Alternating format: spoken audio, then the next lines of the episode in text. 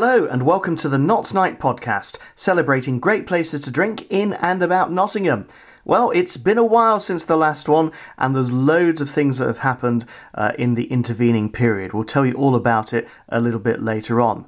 But firstly, beer festivals are back. Of course, the Robin Hood Beer and Cider Festival did happen last year at Trent Bridge, but most of the community ones were forced to stay away from their usual activities because of COVID. But that's all changed now with restrictions fully lifted. It means a wonderful summer of beer is ahead.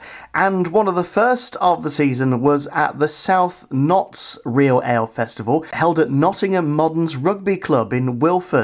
I popped along to talk to the organiser, Claire Grantham, and I asked her about what goes on into preparing for the festival. So, our festival coincides with the Rugby Club's President's Day, so we've got lots of kids. We've had kids down here all day, we've had bouncy castles.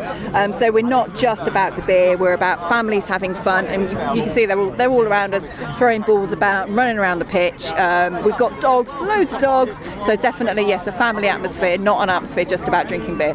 And that's the thing about a lot of these community beer festivals. They are smaller. Um, they are for those of people who are maybe a bit nervous about attending a beer festival. So we're here with our halves of various local ales. I think mine is a pheasantry from uh, North Notts, and it's it's a good introduction if you're not sure, or if you're maybe a little bit, you know, post COVID, you're a bit nervous about coming to something. Yeah, absolutely. Um, we we, we say we're very we're a very inclusive um, event. You'll see, you know, you can you can you can look around. You see, we've got all sorts of people down here. Um, th- I think the thing about, like you say, you drink in halves. You you're not taking a big risk trying something that you don't think you'd like. And actually, even if you're really really nervous and you want to give something a try before before you even commit to a half, then we say, yeah, just ask us. We'll we'll, we'll give you a taste. We'll let you try it out and see whether you like it or not. How do you go about organising a festival like this, though? Because you've got over 30 beers in there. They've all got to be kept to perfection because the drinkers will complain if it's not tip top.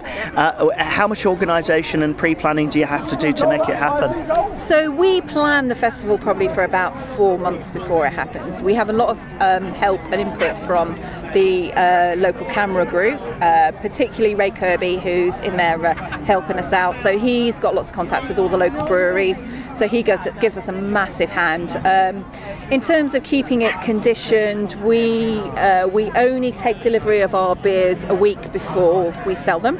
Uh, we keep them in a nice cold room before we sell them. We have to keep them topped up with towels every night just to make sure they're, they're as good as they can be. We uh, we tap the beer a day before the festival, so it's been it's been lying nice and still for a couple of days. Then we'll tap it. We'll test every single beer before we uh, before we sell it to you, so we make sure that everything is as good as it can be. Um, and yeah, really kind of short uh, short a short life. We you know we, we, we move it on as quickly as we can. Uh, this is the 10th year of the festival. I think you've been involved for about six.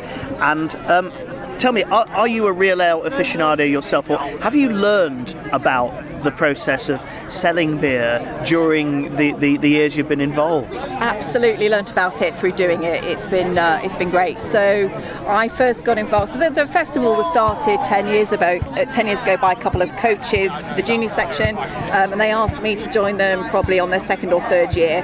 Um, and absolutely, it's been a ch- it's, been, it's just been a, um, a case of getting in there and trying stuff, talking to the CAMRA people. So on Friday afternoon, we tend to have a session that all the CAMRA people event, um, attend, um, and all they want to do is sit and talk to you about beer. So you naturally absorb all sorts of information, uh, and, and actually, in time, you learn enough information to be able to chat back to them.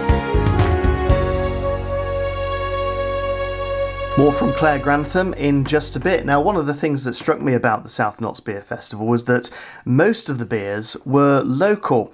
And you could argue that maybe that's a bad thing because one of the reasons you go to a beer festival, surely, is to try out brews that you haven't before. And if they're all local, the chances are that you have tasted them before.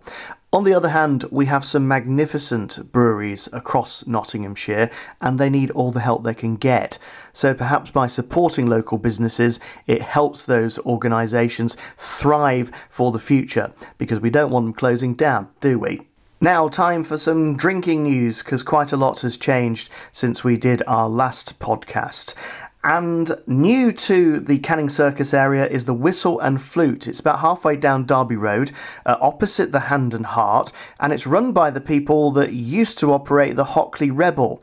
Now, despite having the loose term micro pub, it's an enormous bar that stretches well back into the uh, the bowels of the Derby Road circuit, and so there's plenty of room there. There's always around four or five real ales on tap, and it's just got going really. So it's early days, but it's already showing promising signs of being a great success.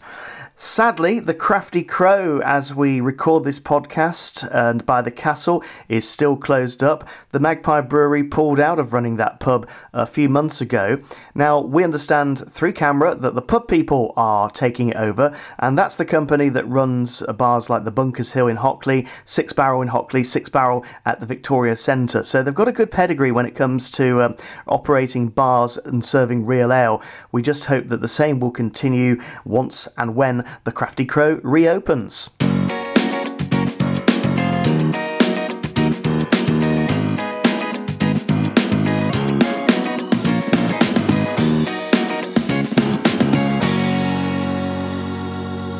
So back to beer festivals, and at Nottingham Moderns Rugby Club, we sat on the grass watching the children play and the dogs running around, and I asked Claire Grantham what she personally liked to drink.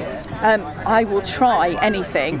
Um, well, that's a good thing for a beer festival. it certainly is, yeah, yeah. Um, I like a particularly hoppy pale ale.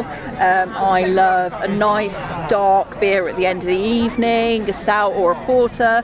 Um, but there isn't anything that. Oh, a sour beer. I'm not so keen on sours, but apart from that, there isn't really anything I wouldn't drink.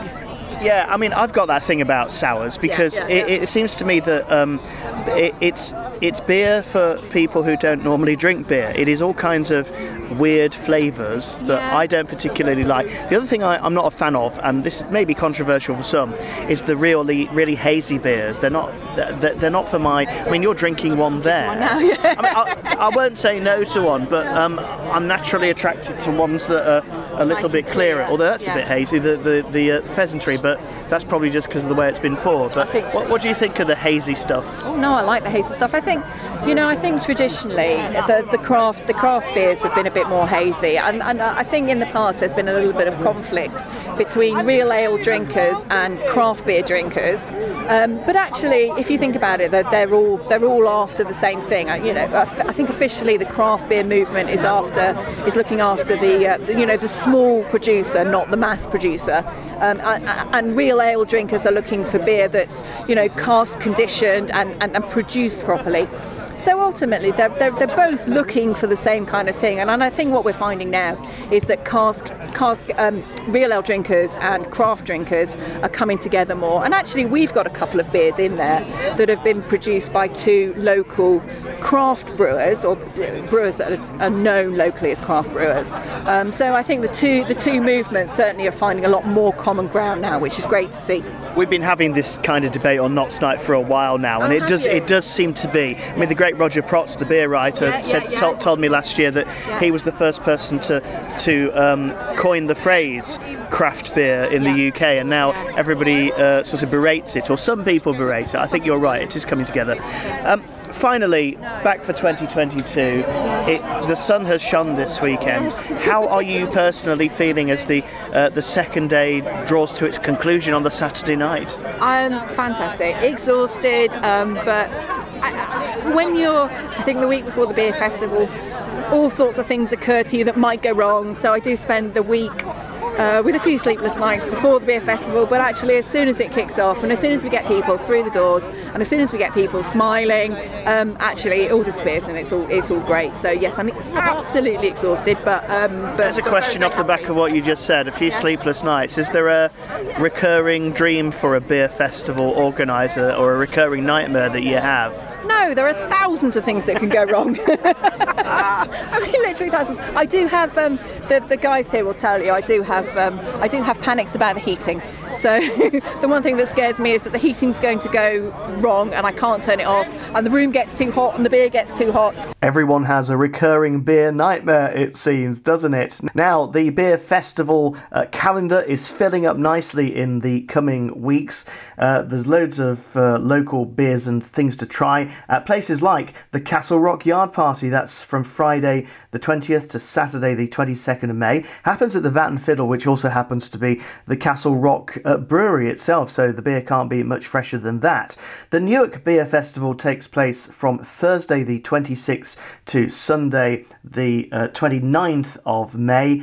And Rudfest in Ruddington returns this year from Thursday the 9th of June to Sunday the 12th of June. That is always a really special event. Can't wait for that one. So that'll just about do it from this edition of the Knots Night podcast. Don't forget you can go online and check out all of our reviews at knotsnight.com. It's also where you'll find the famous Knots Night map, which has recently been updated and ready for you to download. And we'll be back with another Knots Night podcast soon, celebrating great places to drink in and around Nottingham.